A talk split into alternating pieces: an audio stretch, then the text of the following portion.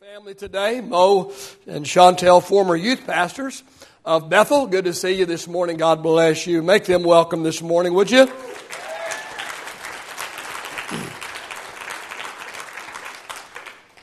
All right, the book of Second Thessalonians, chapter number 3 this morning. And we'll begin reading with verse number 6. But we command you, brethren, in the name of our Lord Jesus Christ, that you withdraw from every brother who walks disorderly and not according to the tradition which he received from us.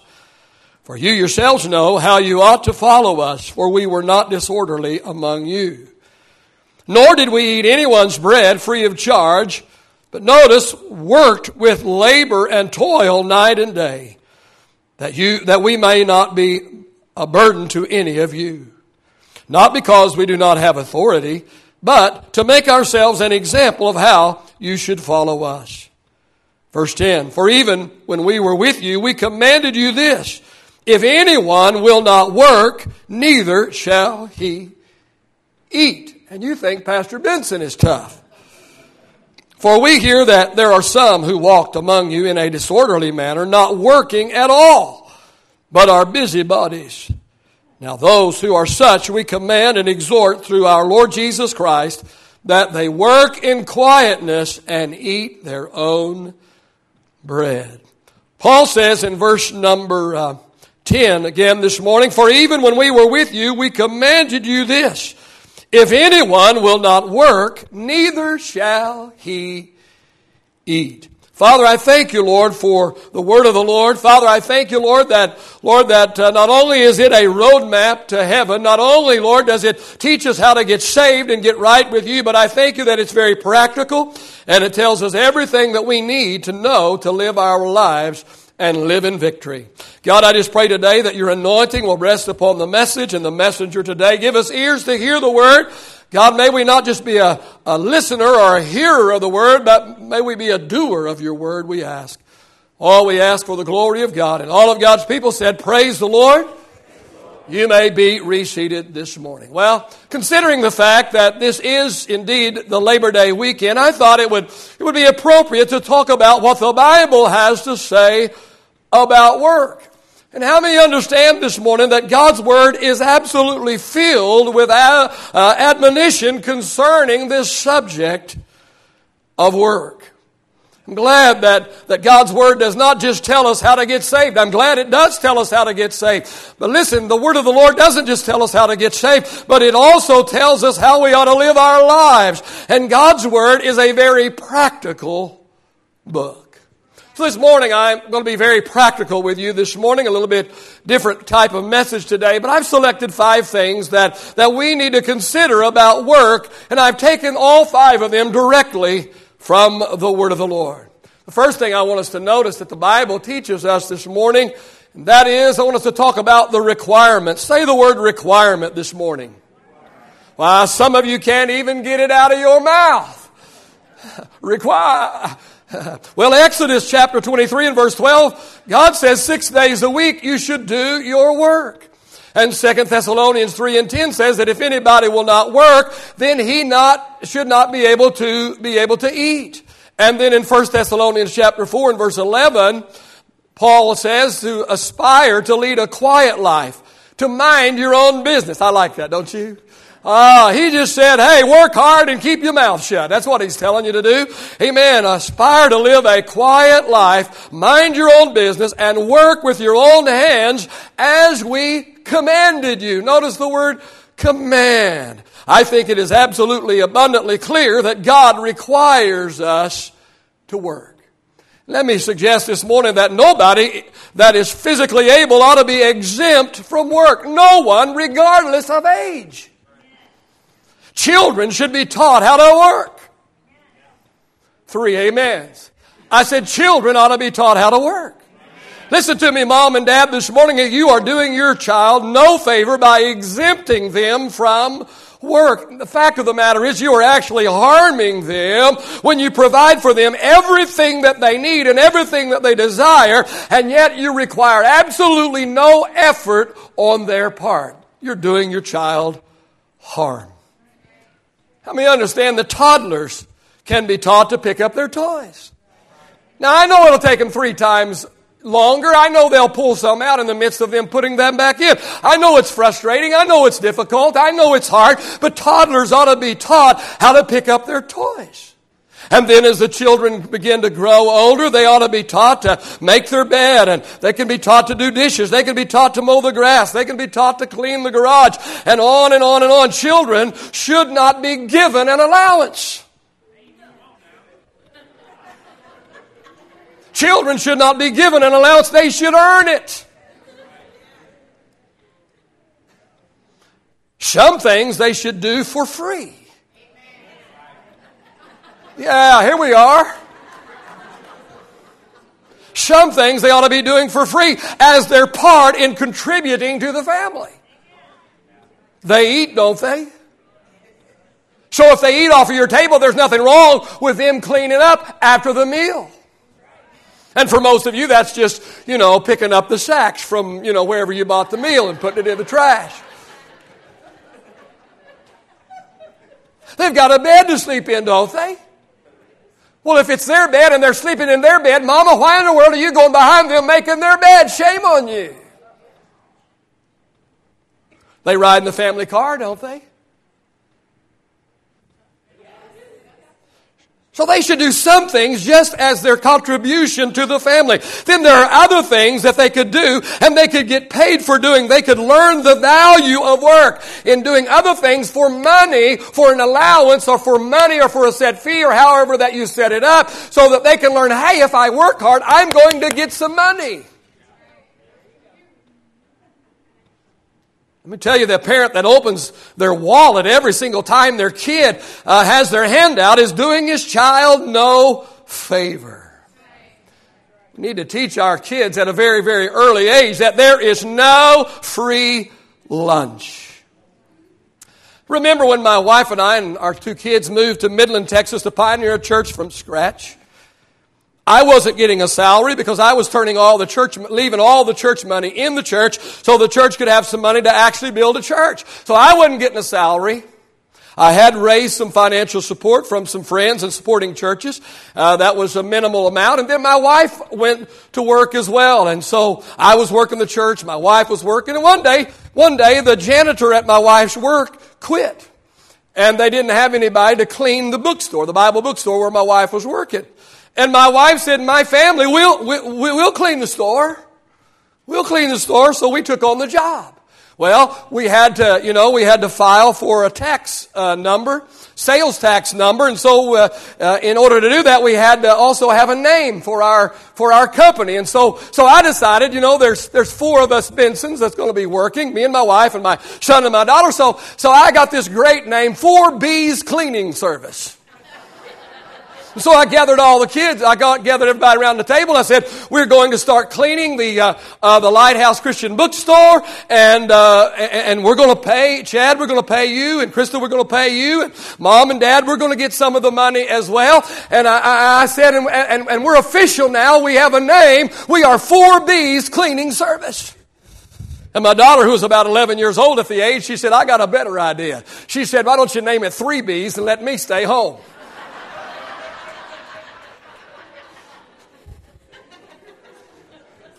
tell you something, mom and dad. If you don't want your kids still on your payroll at age 30, you better teach them how to work and you better teach them how to be responsible.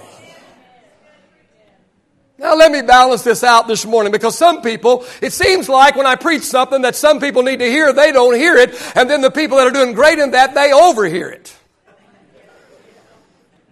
So let me balance this out this morning. Be fair. Don't go to the extremes.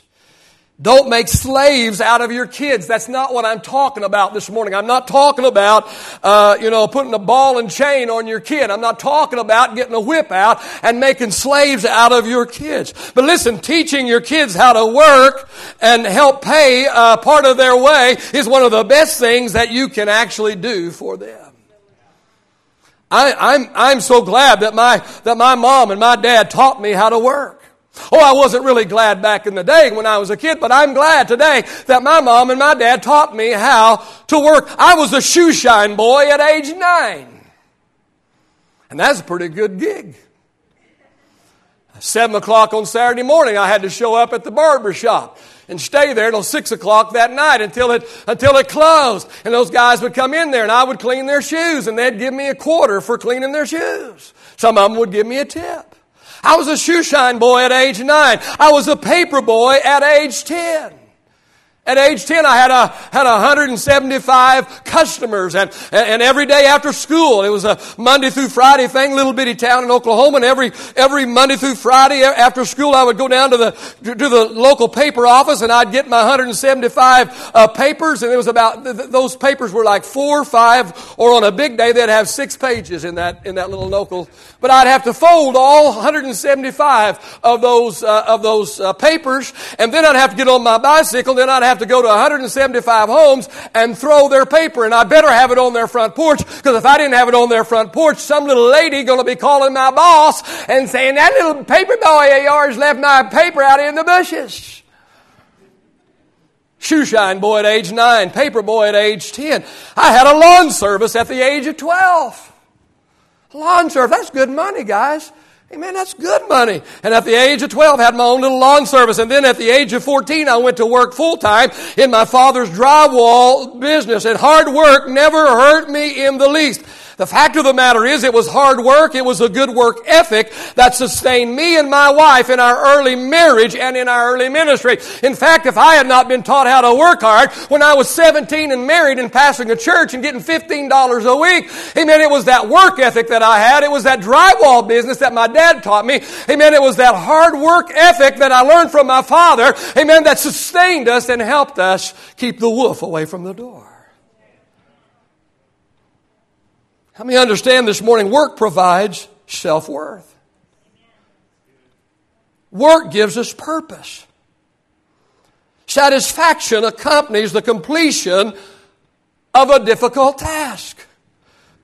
When I, when I hung drywall, I remember the satisfaction that I felt when I drove that last nail at the end of the day. Because at 7.30 in the morning when I showed up on the job for that 16, 1700, 2000 square foot house, that not one, not one sheet of sheetrock had been hung. But we began at 7.30 in the morning, just me and my brother. And when 4.30 came along, amen, we had sheetrocked the entire house. I want to tell you, that felt pretty good.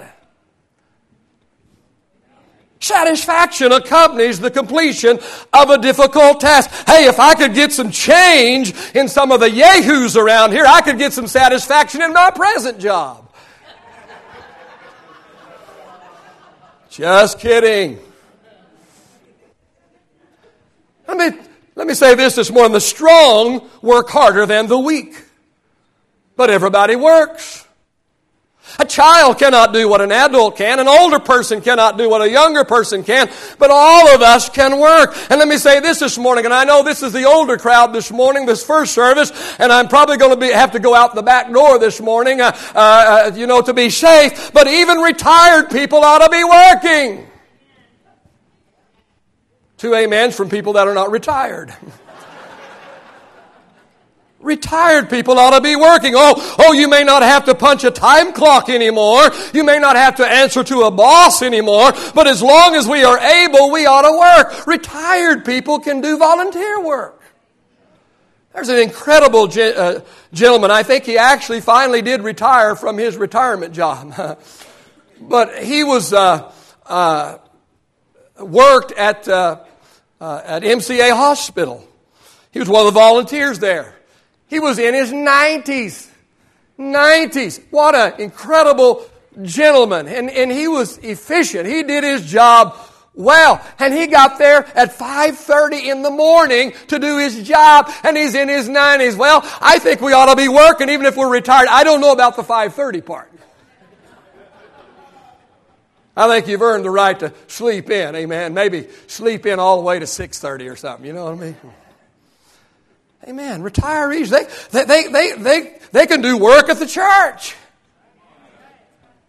Yeah, they can do work at the church. They can help other people. Oh, oh they, they, they, can, they can do the work of prayer.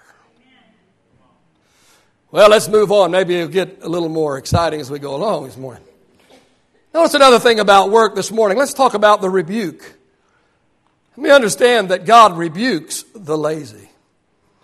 God rebukes the lazy. In fact, Paul said if a man's not to, he's not willing to work, then he ought not be able to have the right to eat. No work, no eat.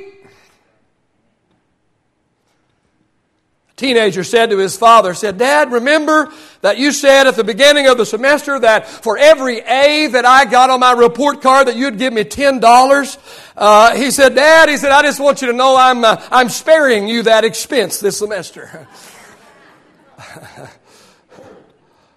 A frustrated mother said to her daughter, Are you lazy? Are you too lazy to comb your hair? Your hair looks like a mop.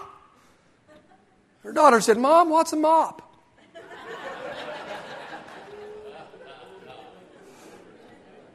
Sixteen year old boy asked his father to buy him a car. His father said, I'll make a deal with you. Said, if you'll meet my three conditions, I will buy you a car. Son said, Dad, what are the three conditions? Dad said, well, first of all, you gotta have all A's on your report card. Second condition is you've got to clean your room, you've got to make your bed every single day. You cannot be told one time and you cannot complain one time. And then the third condition is, son, you've got to cut that long hair. Well, at the end of the semester, the boy came back to his father and he said, Daddy, here's my report card. Look, Daddy, it's all A's. And Daddy, Daddy, I've, I've cleaned my room and I've made my bed all semester long. I've never had to been, be told even one time. And Daddy, I haven't complained one time. Daddy, Daddy, will you buy me the car now? And the dad said, Son, you, you forgot about the third condition, said you haven't cut your hair. And the boy said, Well, Daddy said, I've been reading the Bible, and I discovered in the Bible that Jesus had long hair. And the dad said, Son, keep reading. You'll find Jesus walked everywhere he went.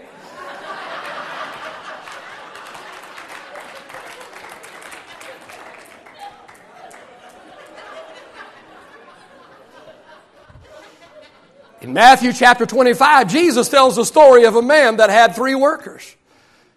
And he gave each worker a different amount of money, and then he sent them off to multiply his money. Later, he called the workers in before him and uh, had them give an account of what they did with his money. You know the story, two of uh, the three doubled his master's or his boss's money. But the third man did absolutely nothing with the money that was given him. This man was lazy. This man was idle. This man was unwilling to work. You know the story. It made the employer boiling mad. And so the Bible says that he took from the worker what he had given him and he gave it to, the, to one of the other workers and then he demanded that the lazy man be punished. How many understand this morning God is angered by the lazy and the slothful? You want to tick God off, just be lazy and slothful. It doesn't go over real well with God. Well, you know, government today says you're not going to work. That's okay.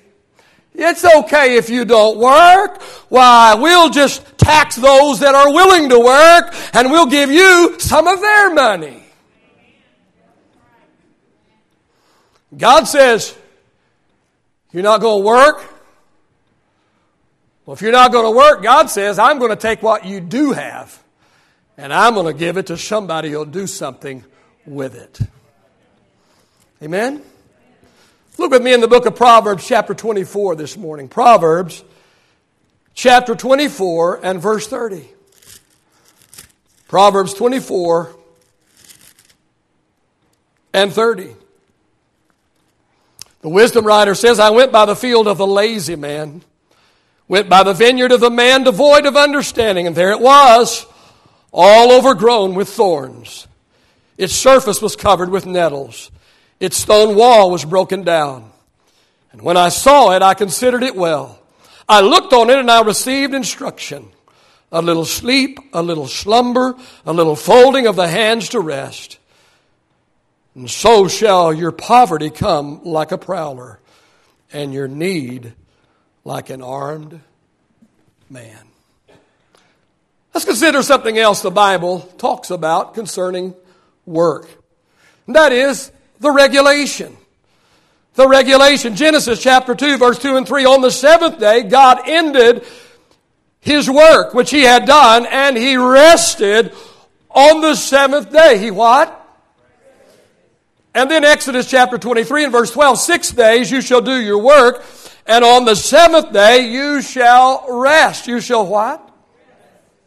You see, just as there are deadbeats who won't work, so there are people who work too much. Some people don't work enough, and some people work too much. Let me understand that our bodies were not made to work seven days a week. Our bodies were designed to rest every seventh day. Work six days and rest on the seventh day. And that's God's design. That's God's design. Let me understand that it's wrong to abuse your body by overworking it. It's wrong to work all the time and neglect your family. It's wrong to work seven days a week and not t- take time to worship with the people of God in the house of God. Yes, friend, there is a time to work, but there is also a time to rest.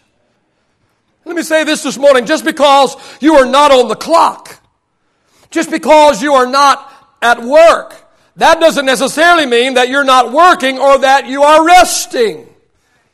Because some of you expend more energy when you are not at work than you do when you are.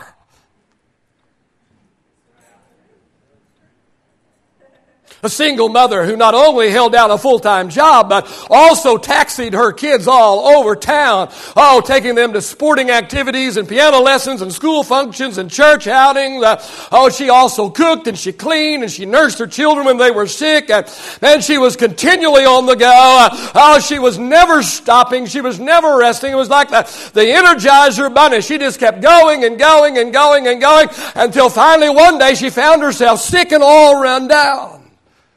So she goes to the doctor and she says to the doctor, she says, Doctor, she said, I know the problem. She said, I know that I'm burning the candle at both ends, but please, please don't try and stop me. Just give me some more wax. Friend, that's not God's idea. That's not God's plan. God didn't design our bodies to handle the stress load that most of us carry around these days. And, and how many understand that most disease can be traced back to stress. God placed a regulation on our work. Six days a week we ought to work, and one day we ought to. Let's notice another thing the Bible talks about concerning work, and that is the relevance. Now, I talk a lot about that, and so I'm not going to talk very long about that this morning, but I couldn't talk about work without talking about this, so, and there are people here that hadn't heard me at all. So, so, but how many understand that the average American today is unhappy at work? Statistics tell us that the majority of people that get out of bed and go to work every morning hate their job. The reason they are unhappy, the reason they hate their job is because their life's work doesn't line up with their natural or supernatural giftings. And so they are like a square peg in a round hole.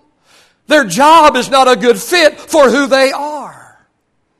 1 Peter chapter 4 verse 10 and 11 in the New Living Translation says that God has given each of you a gift from his great variety of spiritual gifts. Use them well to serve one another. I want you to notice three things in this little verse this morning. The first thing I want us to notice is the deposit.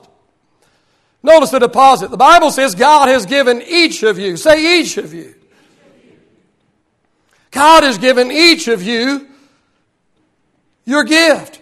So nobody has been left out. A gift or gifts has been deposited in every person's life. So nobody can say that they are not gifted, but we are all gifted. Now some people have more gifts than others, but all of us at least have a gift. Second thing I want us to notice in that little verse is the diversity. Notice the phrase here from his great variety of gifts. Say variety.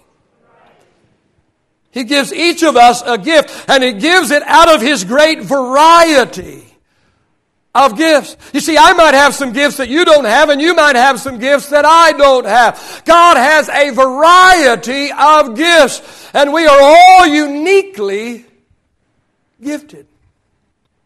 And the reason why we have a variety, God has a variety of gifts, because there's a variety of jobs. There's a variety of tasks. In order for us to be fulfilled and satisfied and happy in what we are doing, then our life's work needs to match up with our giftings.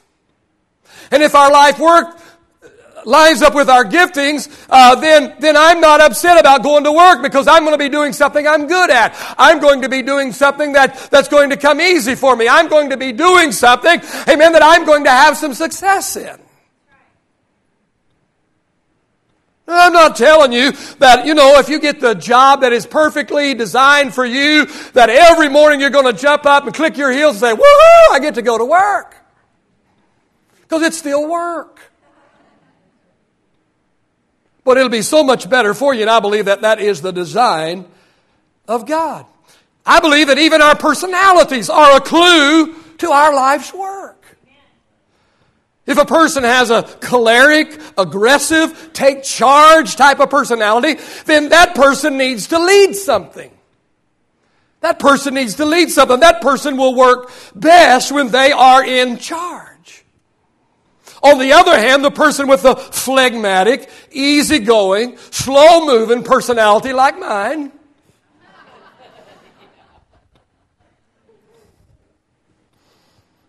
That person will do better working for somebody. They'll work better working for somebody. They're looking for something that's slow and steady. Slow and steady don't get it from me. I can't handle slow and steady. Just not who I am, not my makeup. But, but the phlegmatic person, they need something that's slow and steady. They need the routine task. I'm going to die if that's all I get to do. But that phlegmatic personality, they need those routine tasks. They need the nuts and the bolts of the operation. Now, understand that neither is better than the other. Oh, both are very, very important and both are needed. You need that choleric, you know, that'll dream that dream and that'll stand out and lead the charge and say, man, this is the way we're going. Come on. But he's out in front he needs somebody following behind him with doing, you know, the nuts and the bolts and the everyday routine and the everyday things. Amen. Behind him and doing the paperwork and doing all of those things. Amen. There's nothing better about the man out in charge. Nothing better than the man following along. Amen. Doing the everyday mundane things. They're all very, very important. Both of it takes both of them to get the job done. Amen. It's just a difference in who we are. But we need to discover who we are and then we need to align our work with who we are and then we can be successful and enjoy our life. Well, that's a six hour teaching. You just heard it in 30 seconds. All right. And then the third, notice the third thing in that little verse, and that is the demand. Use them well to serve one another. I'm talking about the relevance of our work right now. I believe that God wants our life's work to be relevant to the gifts, talents, and abilities that He has given us. I believe that God wants our work to be fulfilling and not just frustrating. Now, sometimes it's both. It is. I have a very fulfilling job, and sometimes it's very frustrating. Amen? Sometimes I want to pat people on the back, sometimes I want to choke them. I wonder if I could do both at the same time. I don't believe it's God's will for us to dread getting out of bed every single morning and going to work. That being said, if you are miserable on your job, don't quit. It's amazing what people get out of my sermons sometimes. I'll preach 40 minutes and they'll go home. What did you learn? About, preacher said, I need to quit my job. I'm not happy. I'm not fulfilled. I'm not, I'm not working in line with my gifts. So I'm going to quit. No, don't quit. If you're miserable on your job, don't quit. Let me tell you something. Broke and unemployed is not all that exciting either. Keep working on your present job. I don't care how bad it is. I don't care how, how unfulfilling it is, but keep on working at your present job until uh, God opens something up for you that better fits you. And only after God opens something up for you that is better for you, only then do you quit your job.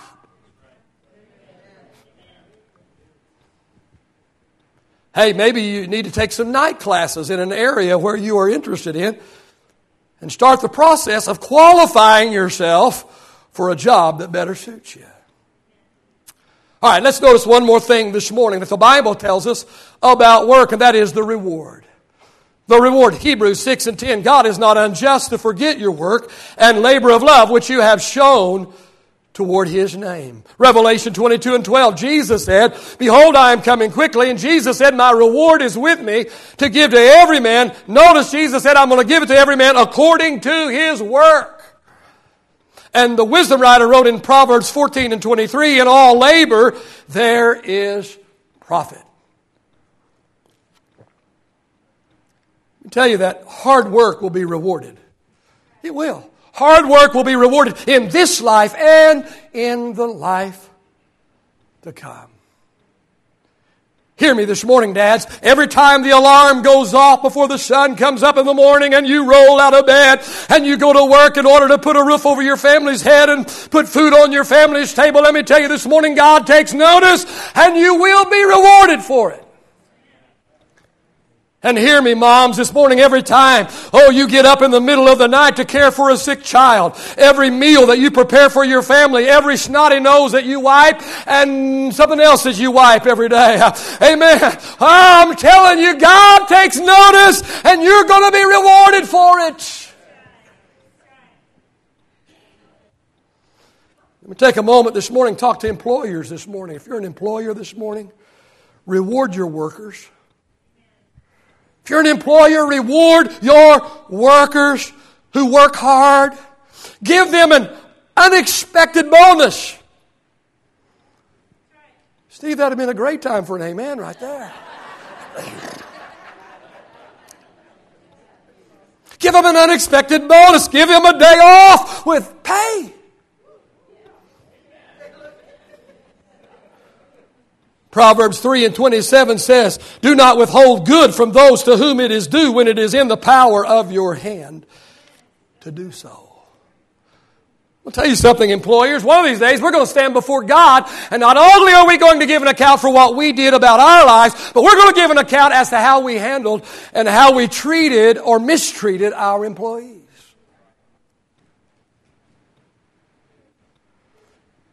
And since I talk to the employers, let me talk to the employees. Get to work on time. Get to work on time.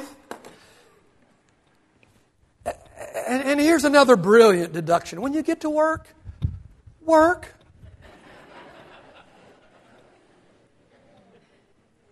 Some of you waste 30 minutes before you even get to going to work. When you get to work, work. Work hard. And stay until it's time to go. Amen? Don't steal from your employer by wasting time.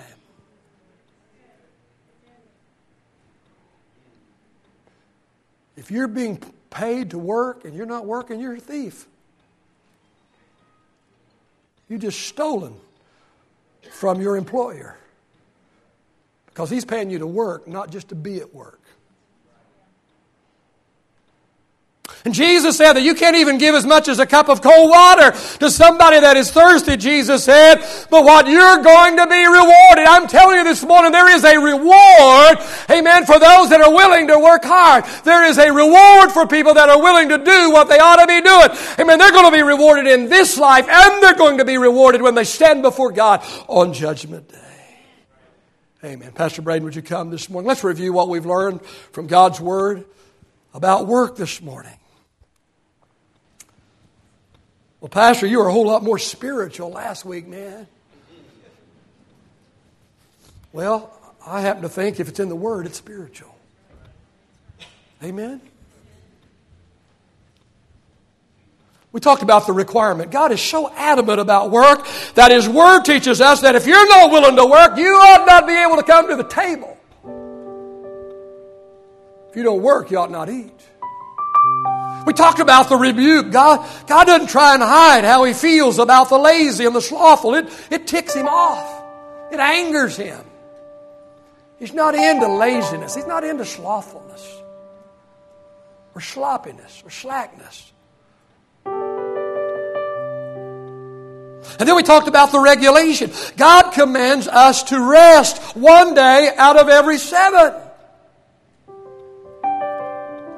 Years ago, I was elected to a particular church, and after I was elected to the church, the church told me, they said, Pastor, they said, said, we only have one requirement for our pastor. Only one.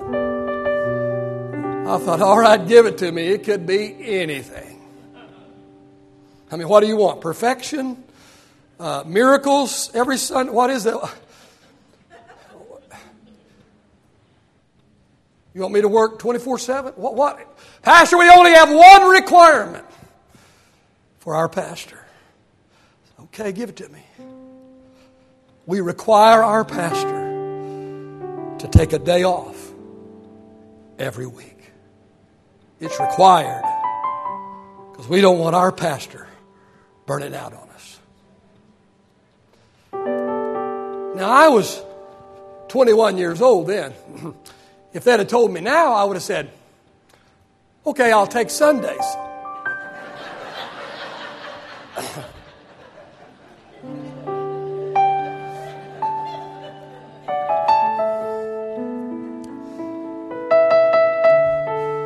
No, I wouldn't. This is the fun part. Amen. We talked about the relevance. Our lives, our life's work ought to match our God given giftings. You see, friend, if I tried to make a living as a mechanic, my family would starve. In fact, I'm so bad that if you're broken down on the highway and I come by, just wave me on. Keep going, Pastor. Keep going. Because if I stop and help you, it'll get worse instead of better. My wife just said amen. That doesn't bother me in the, in the least. Because I also understand, on the other hand, if the mechanic were lead pastor of New Bethel, New Bethel would be in trouble. Well, I could have used an amen there. That'd really help. Hmm. Because you see, we all have our place, don't we? We all have our calling. We all have our niche. Amen. There's a place for all of us in the working in the kingdom of God.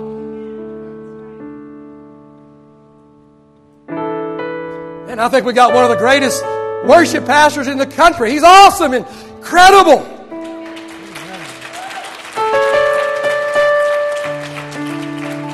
I'll tell you something though, if the toilet's unclogged or a breaker's he's worthless. He ain't no good.